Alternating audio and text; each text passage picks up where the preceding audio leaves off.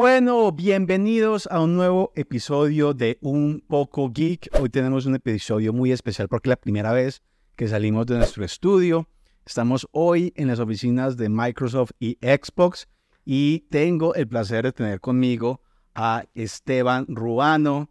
Esteban, vos, vos trabajas aquí en, en, en Xbox y Microsoft, ¿no? Sí, yo como tal trabajo con, con Microsoft, que trabajo con, con el tema de Xbox y pues nada, muy contento de estar aquí contigo. Bueno, vamos a hacer un episodio muy especial porque nuestros oyentes, nuestra audiencia es muy geek. Y uno de los factores fundamentales para ser geek es también que nos guste el tema de los juegos. Claro. Ya sea en el celular, ya sea en las consolas, ya sea en el, PC, ya sea donde sea. Usualmente, la mayoría de geeks les gusta mucho el juego, se crearon con juegos, yo me creé con juegos, yo soy amante de los juegos, ya no juego tanto consola como jugaba antes. Eh, pero entonces quisimos hacer un especial de gaming y pues estuvimos hablando aquí con la gente de Microsoft y me dijeron, oigan, ¿por qué no graban el episodio aquí en nuestra sala de Xbox y queda más chévere? Entonces estuvimos acá, es aquí con la nueva consola, estuvimos aquí, tenemos de fondo las cosas, tenemos aquí uno de mis juegos favoritos y yo quiero que empecemos este episodio hablando un poquitico de algo que es muy exclusivo de Xbox. Es más, es uno de los juegos exclusivos de Xbox, Ujú. que es el tema de Halo. Claro. Yo soy fan de Halo desde que comenzó, lo jugué muchísimos años, ha seguido avanzando, ha seguido avanzando, ha seguido avanzando.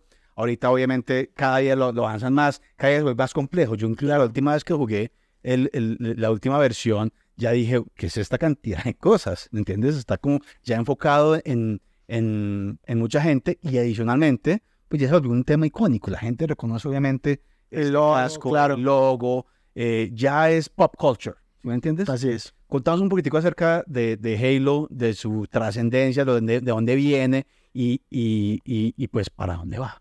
Bueno, pues resulta que Halo tiene una historia muy bonita con Microsoft porque fue eso como su primer exclusivo grande que pegó, que fue, digamos, como un hit y ya llevan bastante tiempo. Estamos hablando que Halo salió pues a principios de los años 2000, imagínate. Claro. Y yo creo que Halo lo que trajo al mundo gamer interesante fue el tema del multijugador. ¿Cierto? Sí, claro, porque es que ya con el multijugador tú ya tenías la experiencia de no dividir pantalla, pero estar compitiendo con otras personas, jugando, divirtiéndote. Entonces yo creo que todos los que te vamos a Halo en el corazón lo recordamos mucho por el tema del multijugador y por la historia, porque es que es una historia envolvente donde eh, tú imagínate en un mapa que estabas acostumbrado a verlo como todo plano, entonces tú llegabas y levantabas el, el- la cámara, mirabas y mirabas que el mundo en realidad era un anillo. Entonces mirabas que el mundo se veía así y creo que todos los que jugamos Halo alguna vez nos pasó que intentábamos caminar y caminar y caminar a ver si lográbamos ¿Cierto? subir el anillo. No quiere Eso, llegar al fondo. ¿Cómo hago para llegar hasta allá? Exacto.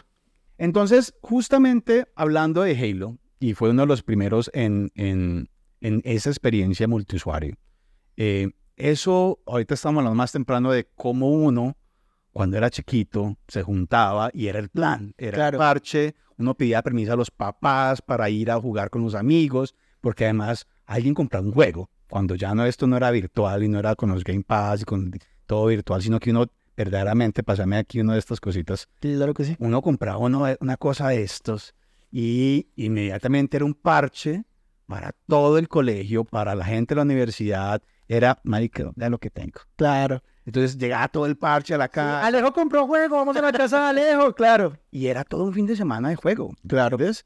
Eh, que incluso, pues hoy en día vemos que ya se ha viralizado mucho más el mundo de gaming y todo lo demás, pero esa experiencia multiusuario cambió mucho la forma en que la gente está jugando hoy en día. Claro, porque es que todo el tema de- de integración, del tema de la red, de internet, de conectividad, pues trajo y ayudó a evolucionar como tenemos los juegos hoy en día, que es que tú ya puedas hacer un streaming, que tú ya puedas hacer un torneo, que tú ya puedas hacer, digamos, una grabación y estar compitiendo con otras personas. O sea, todo nació mucho de, de lo que vivimos en esa etapa con Halo, porque cambió un poco del tema de la precisabilidad, digamos, del tema de, de estar compartiendo un control, de dividir pantalla.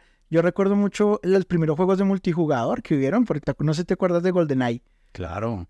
¿Te acuerdas que ese fue el boom que trajo? Oye, el primer juego que yo puedo estar dividiendo pantalla y jugando y todas esas cosas, pues la experiencia era chévere, pero llegaba un momento en donde tú ya estabas aburrido de jugar con la misma persona, con el mismo primo, con el mismo amigo. Lo que hizo fue abrir esto a jugar con otras personas de otras partes del mundo y divertirte más. Incluso me acuerdo cuando empezó el mundo, el mundo de que ya podían no solamente dos controles, Claro, sino cuatro. eso era una locura. ¿Entiendes? Sí. Aquí no vamos a hablar mucho de otras marcas, pero obviamente viene una evolución. ¿Entiendes? Desde, incluso yo creo que es un tema muy nostálgico porque hay personas que van evolucionando y siguen desde la época de Atari, pasando a través de todas las consolas. Y hoy en día, pues tenemos claros dos jugadores muy fuertes en la industria. Y quería que también habláramos un poco acerca de eso. Siempre está la pelea entre Xbox, entre PlayStations. Unos dicen que algo es mejor, otros dicen que otra cosa es mejor. Eh, al final, yo creo que eh, el tema de los juegos exclusivos de Xbox o los juegos exclusivos de otros juegos es lo que mucha gente eh, al final termina decidiendo por una consola a otra. O lo que también hablábamos más temprano, mucha gente tiene varias consolas o todas las consolas. Exacto. El gamer puro muchas veces tiene todas las consolas de diferentes cosas y dependiendo del juego que quiera jugar es esto. Exactamente, porque digamos que el gamer que le apasiona, él no se va a cerrar a solamente vivir un cierto tipo de experiencia. Él le gustaría tener títulos que lo pueden llenar como son títulos de historias exclusivos, de pronto hay otros exclusivos de plataformas que son también chéveres para él y le gusta de pronto eh, el tema multijugador en otra consola, en otro, con otro juego y lo que va a vivir es una experiencia completa. O sea, la ventaja que hoy en día tenemos es que hay posibilidades, hay Claro. posibilidades para todos y que pues tú puedes divertirte con diferentes dispositivos sin problema. Total. Yo creo que en los últimos años ha habido un cambio muy fuerte en el tema de, de gaming. La pandemia tiene algo que ver con eso. Eh, La virtualización, obviamente. El tema ahorita de las redes sociales. Twitch, un impulso gigante. Claro. Eh, ahorita estábamos más temprano hablando de la pandemia y cómo la pandemia obviamente disparó la venta de consolas a nivel mundial en todos los aspectos, lo que sí pudimos hacer. Yo te contaba de que justamente en la pandemia fue cuando yo, después de muchos años de no jugar aficionadamente, pues en ese momento, pues yo me dediqué muchísimo a jugar consolas y, y no, justamente teníamos un Xbox One y jugué y jugué y jugué muchas horas empezó obviamente el tema de estar conectado en línea, empezó muy fuertemente incluso la, la época de TikTok, Claro. eh, el tema de Twitch y todo ese ecosistema de repente como que se acomodó para que pues ustedes con Xbox y todas las consolas tuvieron la oportunidad de llenar el mercado y, y- incluso me acuerdo cuando están agotadas las consolas, uno no conseguía consolas, la gente comprando consolas usadas porque pues no había.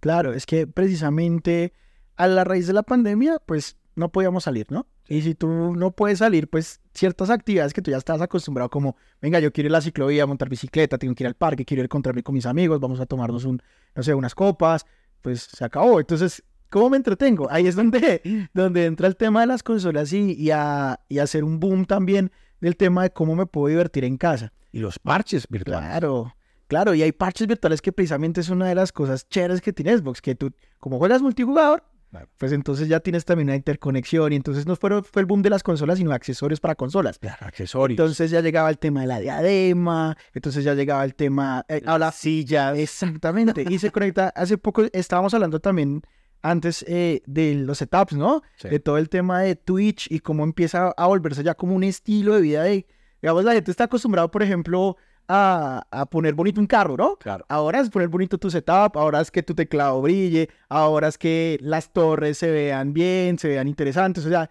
eso es- viene, con- o sea, fue como un boom del tema de- de- del gamer y cambiando un poquito también el concepto de, de qué se tenía el gamer anteriormente. Porque antes pensaban que el gamer no era el típico, no sé, adolescente que estaba ahí jugando sus videojuegos y que "Eh, por favor no me abran, no me molesten y ha cambiado un montón. Hoy en día el tema de gaming ya se han dado cuenta que primero, eh, más allá de un estilo de vida, puede ser un trabajo también. Total. Y un trabajo mucha muy gente lucrativo. viviendo.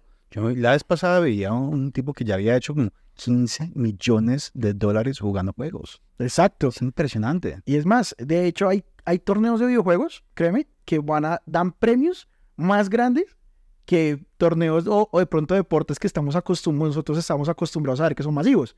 Entonces, el tema del, del gaming ha cambiado mucho, ha evolucionado un poco, ya pasaba de ser un hobby para cierto tipo de personas, cierto tipo de adolescentes, que de pronto los decían, oh, el nerd, el que solo está con- conectado a videojuegos. Nuestras generaciones que estaban conec- conectadas con la tecnología, de pronto ya veían que no, yo, ya este man se dedica a los juegos, es un hobby, hoy en día es un trabajo y un trabajo muy respetable. Y es más, muy apetecido, porque es que imagínate tú poder hablar, mostrar lo que te gusta. Entonces hay gente que se conecta a Twitch, que perfectamente puede estar horas y horas streameando un juego y hay gente que lo ve y él no se cansa porque lo aman. Y eso se trata, el amor a los videojuegos. Bueno, yo obviamente ya soy un poquito mayorcito. Yo soy eh, de esos geeks, justamente de esos geeks eternos. Em, la vez pasada hablaba con un amigo con respecto a qué es un millennial. ¿Me entendés? Porque no solamente el millennial tiene que ver con qué año naciste. Exacto. Sino que es tu personalidad. Hay millennials de 50, 40, 30, 20, bueno, ya están los centennials y otro tipo de cosas. Sí. Pero incluso hay gente muy joven que no es muy adepta a la tecnología, no le interesa ese tipo de cosas, no entiende el modelo de Twitch, no entiende la gente cómo es que hace plata con esas cosas, TikTok y otras cosas. Y hay personas que obviamente se mantienen joven, siempre tecnológico, siempre aquello.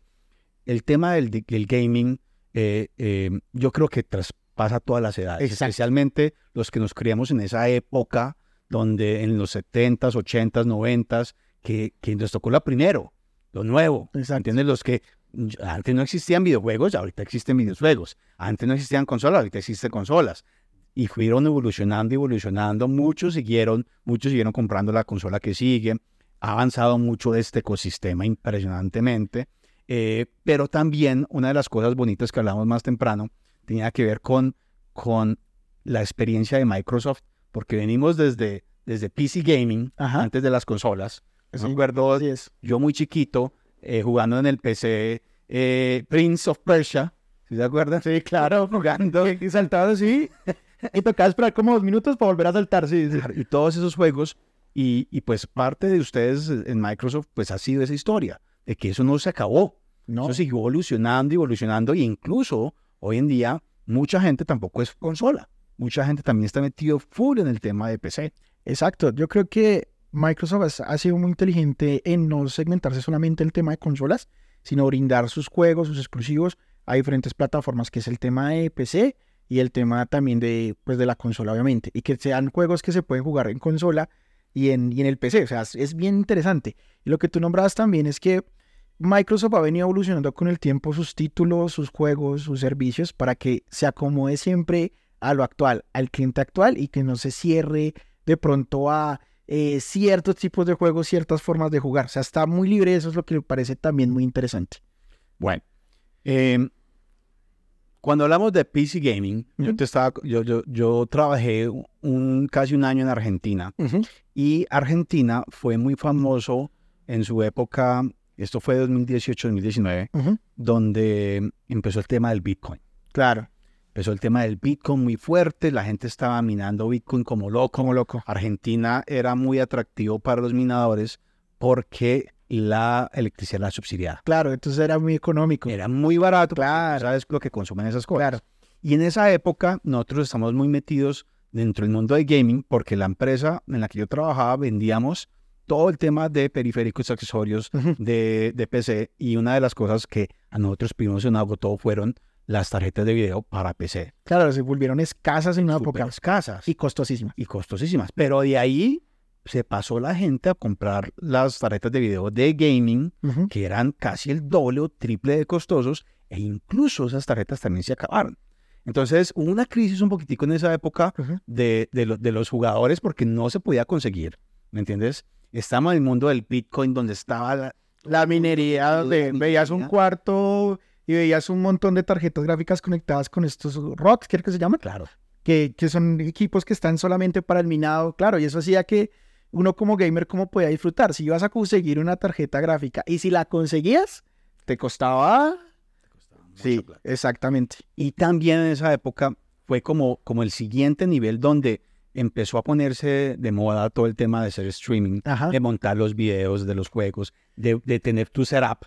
Claro. Nosotros me acuerdo que nosotros vendíamos una cantidad de, de las, las, las, las cajas estas. Los cases. Los cases para donde metían las cinco o seis tarjetas de video. Y la gente, al mismo tiempo que minaban bitcoins, también aprovechaban esas máquinas donde decían, yo nunca en la vida tendría una máquina tan poderosa si no estuviera al mismo tiempo minando juegos. Claro. Y de repente los juegos llegaron a niveles impresionantes y, y, se escuchaba mucho en el medio de que de los jugadores que tenían esas, que eran, eh, desempeñaban más en redes sociales, Sí. eran porque tenían máquinas claro. Bitcoin.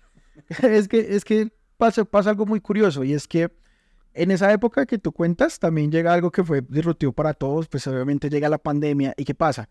La gente empieza a buscar otras formas de emplearse, o sea, otras formas de generar ingresos porque yo ya no tengo la misma forma de trabajar porque pues hay una pandemia que yo no puedo salir a la calle. Sí. Entonces empieza a haber este boom de, venga, usted puede minar criptomoneda, pero no solo eso. Usted sabía que si usted tiene carisma, puede poner una cámara, puede poner su setup y tiene un computador potente que le permite streamear y le permite usted estar jugando juegos, puede ganar plata y la gente llega y le dice, un momento, ¿en serio se puede hacer eso? Claro, o sea, y empieza a ver un contenido, empiezan a ver ya, digamos, canales ya masivos, pasarse a este tipo de plataformas, que de hecho ya estaban, pero estaban para ciertas gente que, que era muy carismática y que tenía buena fama en redes. Estamos hablando de youtubers grandes Claro. que ellos arrancaron con este tema de juegos. Es que Pero todavía no estaban las plataformas de- y todavía listas para que cualquiera se metiera. Exacto, porque tenías que tener pues ciertos números de seguidores y muchas veces ya los contenidos ya estaban hechos. Entonces, ¿tú qué vas a hacer? ¿Vas a hablar de qué juego? Pues, ah, yo prefiero ver a mi youtuber ya famoso.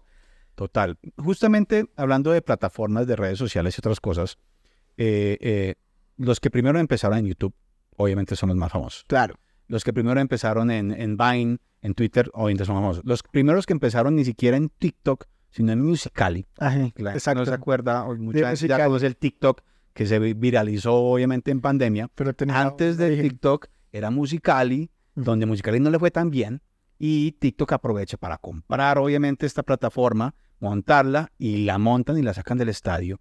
Y, y obviamente el mundo gaming también tiene mucho que ver con todas estas plataformas. Empieza Twitch y la gente no le para tantas bolas a Twitch y de repente empieza esto un boom gigante donde empieza a ser una plataforma donde ya se puede pautar, ya obviamente empiezan los grandes como ustedes a tener ahí mucha influencia en qué están jugando, en meterse en ese ecosistema, en meterse en estas otras cosas. Y de repente viene la pandemia, se dispara Claro. y después de la pandemia, ¿qué pasa?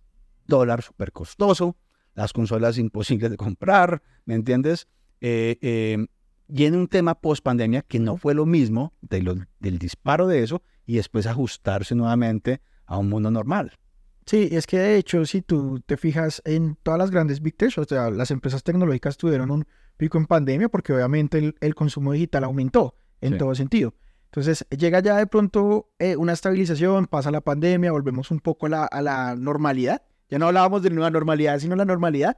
Entonces, ¿qué pasa con el consumo? Baja, sí llega a bajar un poco, ya las tarjetas gráficas se pueden empezar a conseguir. Lastimosamente el tema del dólar sí afecta al producto, entonces hace que sea un poquito costoso, pero pues que también ahí es donde yo creo que eh, fue muy importante para la comunidad lanzamientos, nuevos boom de juegos para que las personas siguieran interesadas en el tema del juego. O sea, que no, no, no hubiera como, como una desaceleración, se puede decir, Sí. del, del tema del consumo de juegos y eso se debe también a muchos lanzamientos, a, a todo de nuevos contenidos audiovisuales que hablábamos también anteriormente, que eso también ayuda a generar nuevo interés en los videojuegos. Sí, justamente hablando de nuevo interés, yo creo que eh, un- un- le estuve leyendo hace poquito, pues todos sabemos que la película de Mario Bros. fue uno de las mega blockbusters ahorita de este año, muy esperada. Mucha gente no sabía si iba a ser buena o no iba a ser buena.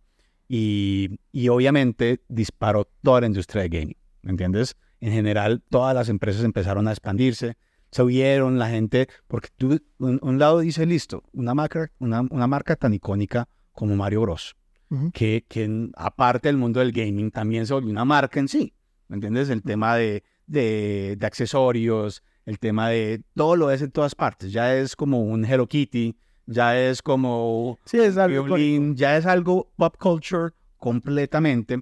Sacan, además, una excelente película, excelente script, y de repente vuelve a haber un boom, ¿me entiendes? De videojuegos que disparó la industria, que obviamente hizo que muchas consolas se vendieran, que obviamente puso otra vez el foco. Yo incluso eh, eh, leía de que, de que no solamente afectó a la, a la, a la marca, pues, que obviamente eran los dueños de Mario Bros, sino que también otros, cuando ya, oiga, qué chévere volver a jugar Mario Bros, qué chévere volver a jugar esto, y de repente llego al punto de venta y me encuentro con todas las opciones. Claro, de hecho, la, la ventaja cuál es? de que si tú generas una expectativa a los videojuegos o como algo llamativo, eso va a hacer que el cliente vaya lineal, que el cliente dé opciones y que el cliente pueda otra vez enamorarse un poco y tener contacto con los videojuegos. Tú mismo lo decías al principio. Me encantan los juegos, pero los dejé de jugar hace un tiempo porque tengo más actividades, porque tengo mi trabajo, porque no me queda tiempo. Y estas cosas en que tú, digamos, veas en la televisión, por ejemplo, hace poco eh, tuvimos también la serie Halo, que se salió en Paramount, entonces tú ves, ah, Halo, ah, lo recuerdo, ah, tan chévere, ay, ¿y qué pasa con Halo? Vamos a mirar si hay un nuevo Halo Infinity, sí. Y ya te dicen, oye, ¿sabías que el nuevo Halo Infinity es mundo abierto? ¿Qué? ¿Es mundo abierto? Sí, pruébalo. ¿Qué es mundo abierto para las personas? Ah, bueno, para las personas que no saben qué es mundo abierto, es la experiencia de juego donde tú no tienes como una misión lineal o digamos el camino así que tú tienes que jugar eso y solo tienes ese mapa, sino que tú puedes hacer lo que quieras y moverte por todo un mapa, encontrar misiones escondidas, secretos, lo que se entiende por un sandbox o, o mundo abierto es ese. Y Halo se vuelve así. Claro, que, es más ese, ese concepto Minecraft, donde vos puedes crear todo tu universo, andar por party como que porque uno venía muy estructurado a, la experiencia de gaming donde uno seguía un caminito para cierto lado y no podías desviar y no podías meterte. Entonces este, el, el, el, tema del juego era que tú llegabas ahí y había siempre una parte difícil que tú te concentrabas, te concentrabas, te concentrabas. Ya pasaba, hoy en día ha cambiado un poco porque ¿qué pasa ahorita hoy en día? Tú llegabas a esa parte del juego que no podías y le dabas meses. Ahora ya buscas en, en internet, YouTube, ah, sí, tutorial de... Sí, ya. Como si ya, ha, ha, cambiado un poco. Pero entonces, ¿qué es, qué es esa parte ahora chévere? De que ahora tú ya tienes un mundo abierto. Entonces tienes la posibilidad de que no quieres ir para la derecha, ah, vete para la izquierda a ver qué encuentras. Ah, la, la izquierda no había nada. Bueno, devuélvete que de pronto puede haber algún target escondido, alguna misión escondida, algún nuevo, no sé, alguna nueva característica del juego y estás aprendiendo y la experiencia se vuelve más vivida. O sea, más y chévere. a meterse tú a las otras personas. Claro. Bueno, ahorita estamos jugando Forza. Forza es uno de mis juegos favoritos de Xbox. Es más, es uno de los juegos exclusivos de Xbox. Claro que sí. Y estamos utilizando este control, que es un control especial, donde yo no lo conocía, la verdad. No sabía que me dijeron, no, pero no conoces este control. Contamos un poquito cómo va a ser que este control está bueno, especial. Esta es, una de las decisiones especiales que nosotros tenemos, que son los controles Elite. Nosotros tenemos ya uno de... Eh, arrancamos con el control Elite desde la versión de Xbox One. Sí. Ahorita también tenemos una nueva versión que es el Series 2 de, mm, para la Xbox Series S y lo chévere de este control es que es personalizable. Eso es lo que veía. Que es chévere, mira, tú te llegas y simplemente lo puedes personalizar, puedes grabar la intensidad de los controles, puedes cambiarle botones. está la caja? La cajita. Ah, ya la caja. ¿Esta? Sí. Bueno, ahorita estamos viendo esta caja y wow, viene con todos los accesorios, le pueden cambiar. La verdad es que es muy diferente la experiencia con estos controles. Y, y hablando hoy en día, aquí tenemos, aquí tenemos, tenemos el Xbox One el Xbox X, perdón. Xbox Series X. El Serie X. Y, y hay gente que le gusta este diseño, ¿no? Sí, es que chévere. Eh, parece una neverita. Sí, parece un parlante. De hecho, te cuento una historia. Microsoft, cuando la lanzó, entonces tú sabes cómo son las redes, ¿no? Claro. Es que me dicen la broma, que el tema. Y Xbox le dijeron que parecía una nevera, un refrigerador. Y Xbox sacó un refrigerador. ¿Así? ¿Ah, sacó un refrigerador, ahí lo pueden ver en redes. O sacó un refrigerador como edición conmemorativa al lanzamiento de Xbox. O sea, porque está interesante. Y es que de hecho la consola a mí me encanta porque esta consola tiene una razón de ser de, este diseño. Y es que está diseñada dentro hacia afuera. Es una consola que a pesar de lo eh, pequeña que es, porque estamos acostumbrados a que una consola potente es grande. Gigante. Pues, ¿Ha sonado alguna vez? No, no sonaba No ha sonado nada. Y, aquí está prendido. Este está prendido. Está y si te das cuenta, no genera un calentamiento que digas masivo, que no diga, ay, no, no, para nada. Es una consola que tiene un excelente sistema pues, de disipación, todo es muy chévere. Y adicional, que pues es un diseño atractivo. Lo que hizo, quiso hacer Microsoft es que fue un diseño diferente, atractivo, chévere para la gente. Y le ha gustado a las personas, la verdad. Bueno, allí, allá al fondo van a poder ver el Xbox One. Hoy eh, son Series S. La Serie S, perdón. El Serie S, el Xbox Serie X, el Xbox Serie S. Y, y obviamente son muy diferentes. Me imagino que oyente por precio, estos casi 200 dólares más, esta se debe vender mucho más. Claro, sí. Pensaría yo. Claro, pero en realidad, ¿cuáles son las diferencias entre estas dos consolas? Mira, la diferencia es que obviamente esta va a tener una potencia gráfica más alta. Sí, esto ya es una consola que es totalmente 4K y que llega a resoluciones 8K. Claro. Y, y que tiene un almacenamiento más amplio. Esta es de un tera almacenamiento, mientras que esta te escala los juegos en 4K y tiene 512 GB de almacenamiento. Entonces, bueno, hoy en día igual uno ¿cuántos 512 me da para cuántos juegos ya es que pesados? depende de lo que tú ¿Qué? juegues. ¿Tres, Si cinco, si diez tú le preguntas a un gamer, gamer, yo he tenido la oportunidad de hablar con mis amigos, con gamers, con gente de la comunidad, y yo les pregunto, venga, ¿usted realmente cuántos juegos juega al mes? Exacto. Realmente, yo me dicen, no, yo estoy jugando tres, cuatro. Claro. Te caben en, en- en la consola perfectamente. Obviamente habrá gente que, que sí es súper fan y que tiene todo el tiempo el mundo para jugar más juegos, pues para eso está esta versión. Claro. Pero esta versión está muy pensada para ser jugador casual, como podemos ser nosotros, que somos amantes de los videojuegos. Pero mire, yo, yo tengo familia, yo tengo un hijo, Claro. de un año, yo tengo mi trabajo, tengo muchas cosas que hacer y a veces no me queda tiempo. Puedo los fines de semana, cuando yo puedo, conecto y me juego dos, tres jueguitos, chévere, me caben perfectamente en la consola, sin problema. Total. Toda, la, toda esta industria, eh, en general la industria de tecnología, Ujú. lo hemos visto, se ha pasado a un modelo de suscripción. En el pasado todos compramos una licencia de Adobe y nos duraba toda la vida, compramos una licencia de Microsoft, de Office, de lo que sea y nos duraba toda la vida. Y de repente empezaron todas estas empresas a, a pedirnos suscripciones. Eh, obviamente el gaming también evolucionaba hasta allá y hoy en día con los Game Pass pues es una maravilla. Es una, una ¿Me maravilla. entiendes? Porque obviamente esto era muy costoso. A mí me tocó cuando esto era la época también de la piratería, ¿me entiendes? Claro, La época, que incluso es una época eh, eh, pues complicada, especialmente en países como Colombia, claro. porque esto se conseguía en todos los semáforos, esto se conseguía en todos los andrecitos. Aquí en Colombia pues tenemos estos lugares que estoy seguro que toda Latinoamérica siempre ha. Cada barrio había una tienda. Claro, y eso a- afectaba mucho esta industria. ¿me entiendes? Hoy en día todavía hay formas, sé que hay formas de hacer bypass a, estos, a estas cosas y y montan los juegos en otras partes, pero el tema del Game Pass, por un lado, lo mensualiza, o uno no tiene la opción de pagar unas diferentes formas, pero también la cantidad de juegos que tienes disponible ahora con los Game Pass es impresionante. Contame más de los Game Pass. Bueno, el tema de Game Pass llega con esa necesidad de cómo tú le puedes brindar experiencias al, al, al gamer. Es a través de los juegos. Y entre más juegos tengas, mucho mejor. Ahora, ya, a mí me gusta como pensar en, en, en, en el pasado y en los muebles. Yo no sé si, eh, si tuviste, pero en mi casa sí había uno que era un mueble así de grande con Ah. un montón de CDs. ¿Cierto? ¿Te acuerdas? Y no, y O- todavía o- la o gente la Biblia, o algunos. Sí, o, lo- o el- o la Biblia, que, que no tenía así, el, el librezote que no tenía donde metía hartos discos. Y uno iba, ay, ¿qué vas a jugar? No, o ¿qué vas a escuchar? No, que, que ¿quieres, ¿qué quieres escuchar? No, tal. Y uno iba y buscando, ¿cierto? Resulta que Microsoft lo que quiso hacer fue, venga, ¿por qué nosotros no tratamos todos nuestros títulos y juegos interesantes que tenemos Sí. los ponemos al alcance de todas las personas? Para que la gente, la gente conozca nuestros juegos y se divierta más. Entonces ahí nace el tema del Game donde usted tiene más de 100 increíbles juegos, ¿sí? Sí. Donde usted escoge un juego, llega y lo descarga en la consola y lo puede jugar con total fidelidad. Ah, que es que es un servicio streaming, que no, es diferente. Es el juego completo, que tú lo juegas y tú lo disfrutas. Ahora, ¿qué es la, la ventaja? Ahorita- hace poquito hablábamos de, del tema de los exclusivos. Claro. Imagínate que él sale un juego exclusivo. ¿Cuánto normalmente cuesta un juego cuando sale desde el primer día? Estamos hablando Claro, eran 70, 60, 100 dólares. exactamente. Aquí lo tienes incluido en el catálogo de Game Pass desde el primer día. Desde el primer día. Claro. ¿Qué es lo que pasó con las plataformas? Ajá. Hoy en día, si vemos las plataformas como Disney, Netflix, todos esos, de repente eh, uno empezó, uno, acuérdate que Disney llegó y dijo, listo, voy a lanzar, ¿cuándo fue? Mulan. Sí, Mulan, que fue la que uno supuestamente tenía Early Access y que no podía pagar y pagaba 39 dólares exactamente. por ver Mulan.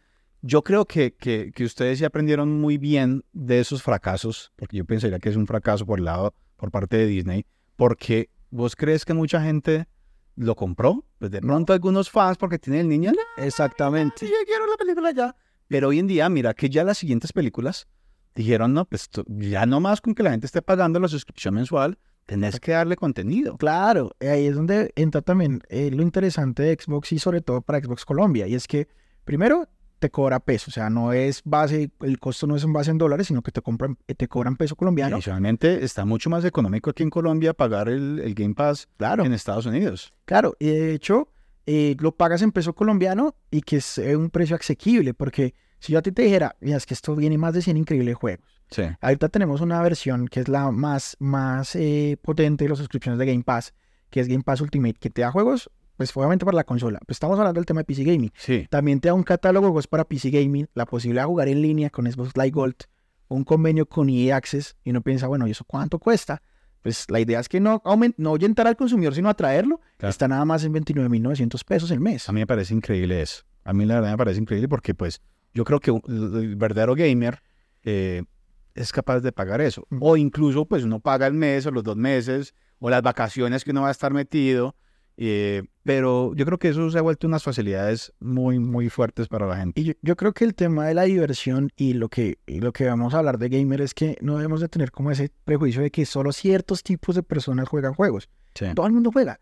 Y Xbox ha querido traer a todo tipo de personas. Si tú miras el catálogo de Game Pass, vas a encontrar juegos de todo tipo.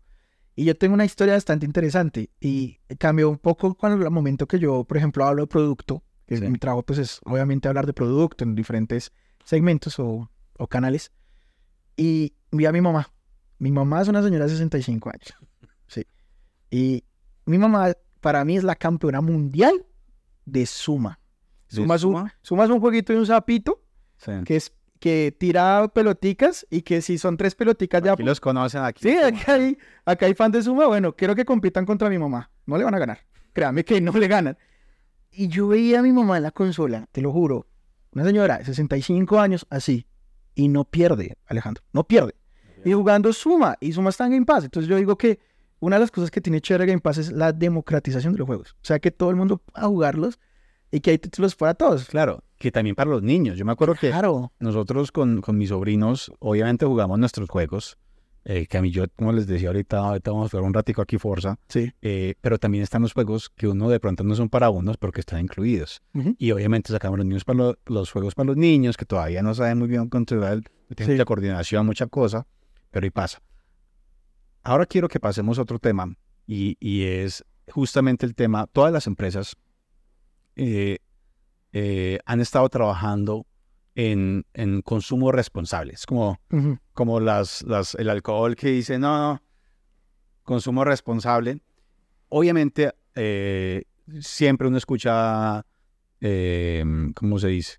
Que padres desesperados con los niños jugando. Obviamente hay gente que lo hace como profesión, Ujú. ¿entiendes? Hay otra gente que no lo hace como profesión. Vos, por ejemplo, sos papá. Así es. Entonces, ¿vos cómo ves eso desde el punto de vista de padre, de los juegos, el tema de estar pegado todo el día a la consola? ¿Qué crees que debería ser algo saludable? Bueno, yo creo que una de las cosas que Xbox tiene interesantes es que su comunidad la trata y se esfuerza mucho en que sea saludable 100%. Claro. Que no sea una comunidad tóxica y que sea para entretener, para divertirte, para ser feliz. Claro. Entonces, Xbox sí tiene un tema fuerte que es el tema del control parental. Sí. Donde tú, digamos que si ves que tu hijo está utilizando muchas horas al día el tema de la consola, tú lo puedes controlar. Sí. Ahora, ¿qué tan hábil puede ser un padre para manipular una consola? El tema. Entonces, ahí viene la parte inteligente que, que hizo Microsoft. Y es que habilita una aplicación Sí. que desde tu celular, que se llama Xbox Family Settings, que es bastante interesante. eh, desde tu celular tú puedes controlar la consola de tu hijo. Entonces tú dices, ah, está, ah, como que vaya jugando mucho, ¿no?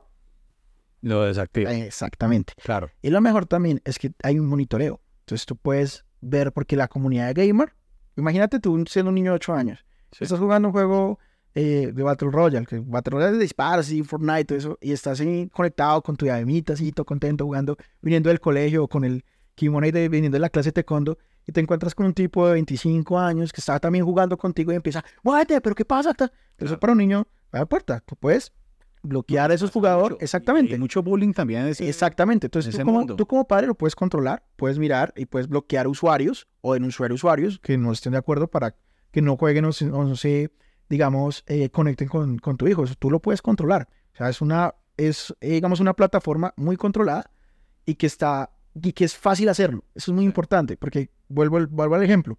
Mi mamá que te contaba el dato, ella sabe meterse, hacer así, meterse a Suma y ser la campeona mundial. Pero para padres de pronto que digan, bueno, ¿yo cómo controlo hago un control parental en la consola? Es fácil, desde una aplicación, desde tu celular. Y, por ejemplo, tú estás en tu trabajo, estás en tus actividades, estás, sacas el celular, bloqueas la consola hijo. Desde otro lugar, exactamente. Entonces, sí, sí, es muy chévere. Yo creo que eso es, eso es una parte muy importante, porque pues sí estamos obviamente en un mundo conectado virtual, sí obviamente hay que, aparte del gaming, ver cómo se mantiene saludable, cómo es entretenimiento y no se vuelve un tema, eh, yo creo que adicción. Eh, y justamente dentro, dentro de ese aspecto, yo quería hablar contigo es, eh, en nuestro, nuestro podcast Un poco geek hemos tenido eh, varias mujeres del mundo de la tecnología eh, y justamente hablábamos como tanto en la tecnología como en el mundo gaming, pues hay muchos hombres, muchas mujeres. ¿Cómo es? ¿Hay más mujeres hoy en día empezando en el mundo gaming? Sí, sí, la verdad que ha sido un boom el tema de que las mujeres se acerquen porque es que a veces eh, hay ciertos estereotipos con el tema del gaming, ¿no? Y pensaba que el gaming era como un tema más de hombres y en realidad no. Resulta que gracias al tema de Twitch, gracias al tema... uno a ver... Empieza uno a ver... Le metieron más estética. Exactamente. empieza uno a ver grandes eh, desarrolladores de contenido de gaming, de juegos, muy famosas, muy populares, que streamean, que son buenos, grandes jugadores. Son las, las ñoñas o las, los geeks como nosotros, sino que son niñas muy lindas, Ajá. ¿entiendes? Muy cool, ¿entiendes? Influenciadoras grandes, pero que también son muy, muy, muy ávidas a estos juegos y cambia mucho esto de mi época, en los noventas. Exactamente. Donde la gente que era gamer era sí, el nerd, y, sí. y de repente va a se conecta en un Twitch y ve una mamacita conectada ahí jugando y dice, wow, y esa cantidad de influenciadores sí. ha cambiado muchísimo. Ha cambiado mucho y no solo el tema de los jugadores sino la representación femenina en los juegos. La representación. Exacto. Y hay un tema que yo te quería comentar, por ejemplo, una historia con Gears. Gears of War es una de las sagas de Microsoft y de Xbox más rudas. O sea, son rudas, rudas de clasificación 16, 18 para arriba. O sea, rudas. Claro. Que tú llegas y cierra. Gears, Microsoft vio que, oiga, ¿por qué no le vamos a empezar a dar protagonismo a la mujer? Y Gears era, el, el protagonista se llamaba Marcos Phoenix. Marcos Phoenix es un tipo súper rudo, cicatriz acá, ancho, hola, así. Y Gear 5, que es el último lanzamiento de Gears, ya fue una mujer, cambió. cambió, era la representación, o sea, la historia se centra en una chica, en una mujer.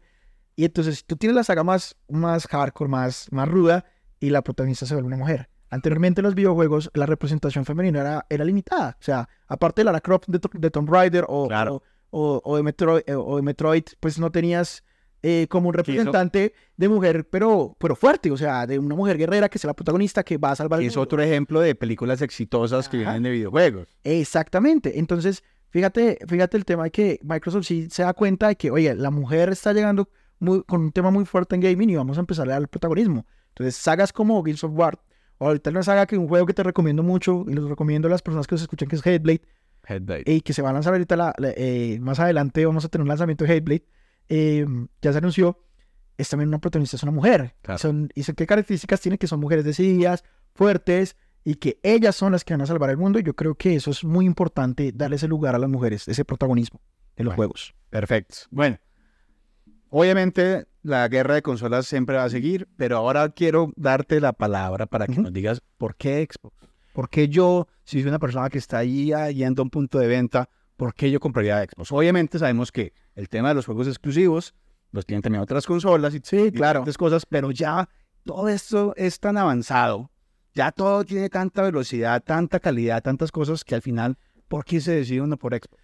Bueno, primero, a mí me gusta como explicar Xbox de una forma en que primero puedes jugar el juego que quieras. O sea, tienes Game Pass. O sea, con Game Pass ya tienes más de 100 increíbles juegos donde tú puedes escoger el juego que quieras, vas a tener juegos exclusivos lanzados desde el primer día. Xbox, algún tema que, que, me gustaría tocar es que Xbox está trayendo estudios, o sea, esto se está poniendo chévere con Xbox, porque Xbox está atrayendo desarrolladoras y no solo eso, sino adquiriéndolas para que desarrollen y para que tengamos más juegos exclusivos. Eh, vas a tener también la posibilidad de jugar donde, en el dispositivo que quieras, porque el tema de Game Pass, hay varios Game Pass. Está el Game Pass para consola, Está el Game Pass para PC y hay un Game Pass que es el Ultimate, que son los, dos catálogos. Entonces también tú puedes tener la experiencia en PC Gaming. Entonces ya no solo te, temas del, del, tema de la consola, sino también tú puedes estar habilitando o viviendo la experiencia de Xbox en otros dispositivos como el PC, ¿cierto? Sí. Estamos lanzando muchos juegos interesantes. Ahorita vamos a lanzar el juego de Starfield, se lanza el 6 de septiembre, disponible en Game Pass, que es un juego una locura. Se vienen lanzamientos de Forza Motorsport, se vienen lanzamientos de Fable. Si quieren saber más, pueden seguir en el showcase que mostró Xbox hace poco, que hablaba un montón de juegos.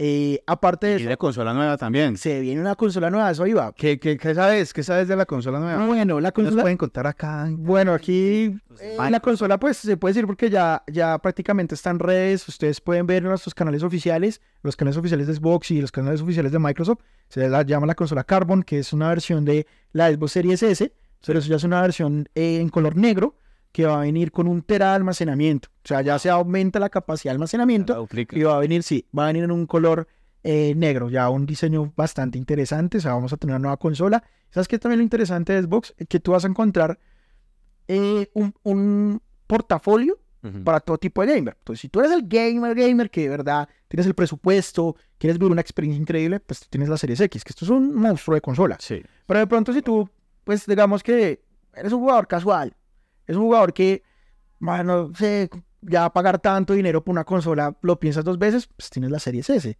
que es una consola que te miente de, de tecnología de última generación, que va a tener unas tecnologías supremamente rápidas y que tiene una tecnología chévere. Sí. ¿Sabes que esto viene con algo llamado Quick Resume o reanimación rápida? Oiga, ju- justamente eso es lo que, que estamos ahorita hablando más Ajá. temprano, donde, donde justamente eh, eh, veía que una de las de los features mejores de Xbox es que en Twitch, como vos estás haciendo Ajá. streaming y estás jugando juegos y tienes gente que te está viendo, no podías perder jugadores. Una de las de, la- de esas cositas insights internos que de pronto no resaltan tanto es el tema de que uno puede cambiar de juego y resumir en lo que está jugando mucho más rápido que otras consolas. Sí, hay algo bastante interesante y es que esa tecnología permite porque estas consolas tienen discos en estado sólido y permiten cargar los juegos más rápido. Claro. ¿Sí? Entonces, tú, por ejemplo, estás jugando FIFA, entonces vas a patear el penalti o vas a marcar el golazo y me pasa a mí, yo tengo, pues, me boto a mis hijos y me llega mi hijo y me mira, papá,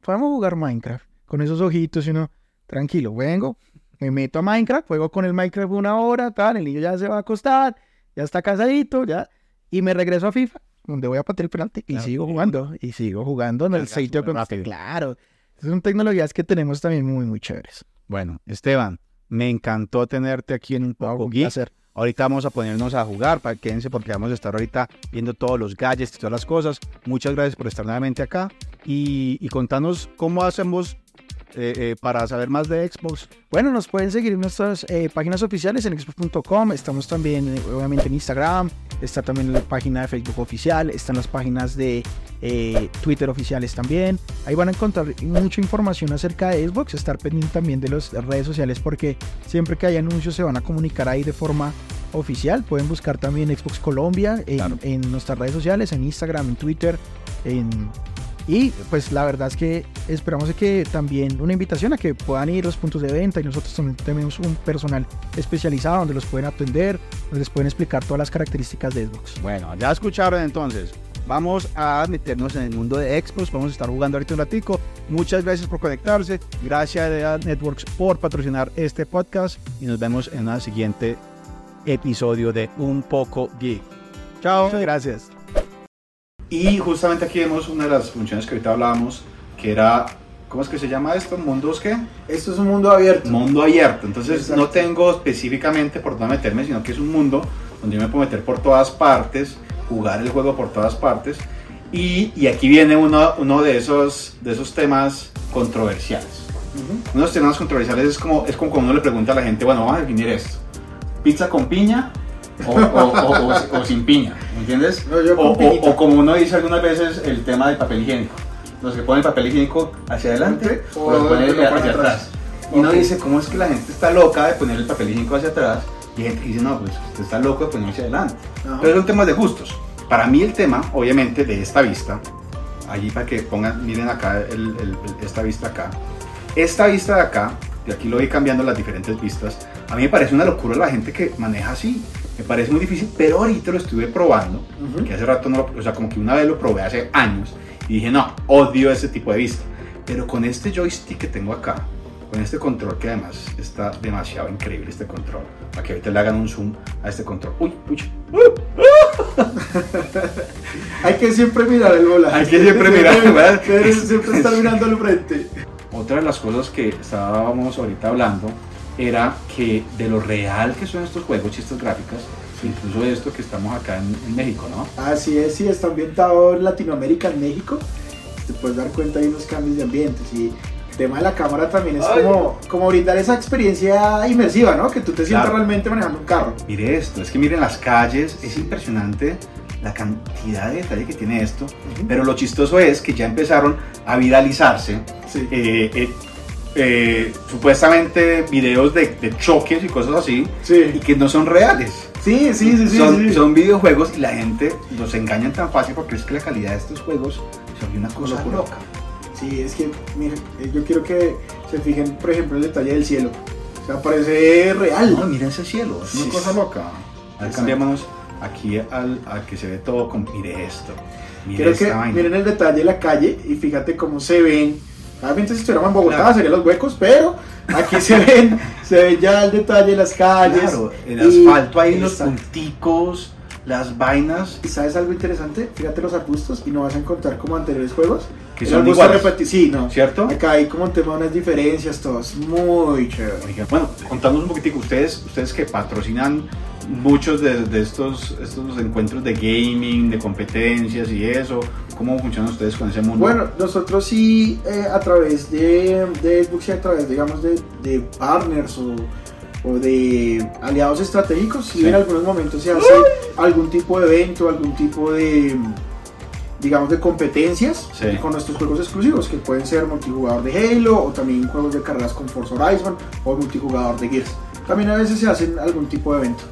Bueno, bueno, ahorita estamos aquí, estuvimos aquí en, eh, Microsoft, nos fue muy amable de prestarnos y como les contábamos, esta es la primera vez que salimos de nuestra casa estudio de Un Poco Geek y hacer un episodio me pareció excelente, pero mo- mostramos un poquitico acerca de los gadgets que tenemos acá. Aquí hay muchos elementos de colección de diferentes juegos. Por ejemplo, acá está el pop eh, de Kate Díaz. ¿Te acuerdas que te comentaba la protagonista de Gears? Pues es Kate, se las presento acá. Hay diferentes consolas de diferentes épocas. Tenemos acá el casco de John 117, que es nuestro jefe maestro. Esto es espectacular. Y adentro, mira esto, esto es todo de colección. Adentro está eh, una versión exclusiva de Halo 3. Sí, Ah, yo la verdad estoy muy agradecida aquí con la gente de Microsoft por haberme dado este regalo increíble. Eh, estoy muy contento, obviamente lo voy a llevar, lo voy a exponer. No mentiras. Pero está increíble, miren este. Sí, este, es un, este también es una figura eh, alegórica al lanzamiento de Halo 5 que se lanzó del jefe maestro. Vas a encontrar también diferentes diseños. Este, este es un... Algo que me gusta mucho de los controles de Xbox, ¿sabes, eh, Alejo? Es eh, que son muy personalizables y hay diferentes modelos de colección. Este es un modelo de colección de Gears of War, eh, de lanzamiento de Gears of War 5. Se lanzó para la consola Xbox One. Acá también nosotros tenemos convenios con algunas eh, películas. Por ejemplo, está cuando se lanzó Team Squad con el tema de LeBron James. También Sí. tuvimos una versión de juego, perdón, una versión de control exclusiva. Acá lo ven. Tenemos también eh, algunos modelos de controles exclusivos. Este es, este es una belleza, mira, este que. Esta noche. Sí, este es un juego llamado Sea of Thieves, que si lo que pueden probar es excelente, es un juego de piratas, que venía también con este cofrecito. Oiga, ese cofre está muy bacán. Sí, es, un- es como cuando se lanzó Sea of Thieves, se regaló para algunos gamers, entonces acá guardamos una muestra de, del cofrecito, acá que te sirve, ah, perdón, acá que te sirve como para guardar cosas, pero, pero es como de colección, viene acá con el membrete. Y venía aquí el control y toda Sí, la cosa. acá venía con, con un kit que era como un, como un cofre de tesoro, donde tú tenías acá, pues, Sí. eh, una tacita, todo, muy chévere. Bueno, nosotros, nosotros en un poco geek, Sí. no- todo nuestro estudio está lleno de juguetes, entonces por eso nosotros nos pareció tan chévere poner acá. Y es más, en honor a este episodio, me voy a comprar un juguete de Halo, porque me hace falta de mi colección. Yo usualmente tengo juguetes de todo lo que para mí es clásico. Obviamente yo soy un, un 80s kid, entonces desde Goku, Ninja Tortugas, Voltron, Mazinger Z, tengo una edición especial de Chapulín Colorado, todas ¿Sí? estas cosas, sí. Además es de los más costosos que tengo. Obviamente todo el tema de He-Man, ¿me entiendes? Todo lo que era esa cultura Thundercats. Thundercats, esa verdad que es pop culture, eso es lo que me encanta, pero también siempre he sido muy fan, entonces me voy a comprar un juguetico de Halo para mi colección. Y ya que esto es el santuario de Xbox, Sí. ¿por qué no miramos las consolas que tenemos aquí? Bueno, muestra las consolas pues. Acá tenemos una consola que, que te quería mostrar también, que es esta. Sí. Un segundito. Esta fue una edición especial que se llama Project Scorpio. Fue la primera Xbox One X, fue la consola más potente de la generación- generación anterior Claro. que, que se lanzó. Esto fue como el, el tema de lanzamiento, la Scorpio, Que era junto con esta. junto con la Xbox One S. Claro, que esta es la que yo tengo, la que tenía en México, que te conté que Ajá. estuve en pandemia jugando con Xbox One todo el tiempo. Esto también tenemos esta belleza control, mira esto, esto es un control alegórico al lanzamiento de Halo 4. Vean esto. Esto es de 360. 360. Claro, ya es un control que ya lleva sus Bueno, añitos. yo me quedé en la 360. Ujú. Después con mi hermano, que tenemos la One, Sí. pues ahorita toca comprarse una de estas. Es una Pero yo creo que de pronto yo soy, voy a ser más PC gamer. Voy a ver si me toca en el Bueno, Game opción. Claro que sí. Bueno, acá tenemos una consola que es la versión de Xbox 360 Elite, si lo puedes ver. Sí. Esta es una consola también que fue muy famosa en el mercado, uno de los mayores éxitos de Microsoft. Esto ya es clásico. Esto ya es un clásico, estamos Este hablando de una diseño- consola que es de la década pasada, o sea, estamos hablando de mentiras, es del 2000, Esto de la época de los, de los 2000, o sea, Las memorias. Sí, claro, esto funcionaba como Ricard, fue de las primeras consolas que ya utilizaba el tema de Xbox Live Sí. y acá viene con su control y todo. Con CD. Así es. Viene ya con tu CD. Y de hecho, de las versiones de Xbox 360 también tenemos eh, pues unas versiones exclusivas. Para mí como la joya de la corona de esta, Sí. de esta sala es esta de acá, que es la versión de Halo 4. Quedan muy pocas unidades y. Miren esta, miren esta consola. Uf, Esta de hecho viene en combo con este con, con el control de Halo 4. Así. vean esta cosa. Esto es una belleza. Esta ya es una consola de edición, de edición especial. Y si se dan cuenta acá es transparente. Es transparente el que dice. Es transparente que entonces uno puede ver por adentro los, los guts. Claro, y fíjate en la parte de atrás, las conexiones que tiene para acá, rememorar un poquito el tema geek, o sea, con sus puertos USB, tenía ya puerto LAN, puerto HDMI, que era como una novedad en Uf, esa sí, época. en la época y HDMI. a ver, te voy a hacer una pregunta, a ver qué tan geek. ¿Qué? ¿Y este puerto para qué crees que servía? Este puesto obviamente era para el sistema de, de ¿cómo se llama? Kinect. El Kinect. Exacto. ¡Ah, el Kinect! Ajá. ¡Oh, y el Kinect! No escuchaba esa palabra hace mucho, Mucho, tiempo. mucho tiempo, claro. Acá tenemos el tema del Kinect, que fue también una de las innovaciones interesantes que tuvo esta consola y que la hizo un hit. Claro. Está muy, muy... Es que eh, esto yo creo que para mí es lo que yo me acuerdo donde uno jugaba siempre en 360 Claro. y eran muy cool estas cosas, inalcanzables algunas veces de los costos. Sí, esa consola, por ejemplo, y hoy en día no sé cuánto pueda llegar a costar esa versión. Temas de Invitamos controles. acá a que salga aquí al estrellato. Cata es la que hizo posible que estuviéramos acá. También saludos a Luisa, por y después ahí sale en el after, en las after cámaras que nos permitieron que estuviéramos grabando aquí nuestro episodio. Felicitaciones, ¿Qué es esto? salió ¿Les espectacular. gustó? Bueno, ¿qué es esto? Bueno, Es esto el es, es el Rock Rock Band. Band. Cuando uno jugaba, ¿se acuerdan? Salían Sí, los colorcitos claro. y uno lo tenía que dar. Y acá también está La guitarra. La guitarra. Uy, la guitarra. Toda la banda está aquí. un Este hit. era un hit. Mira eso.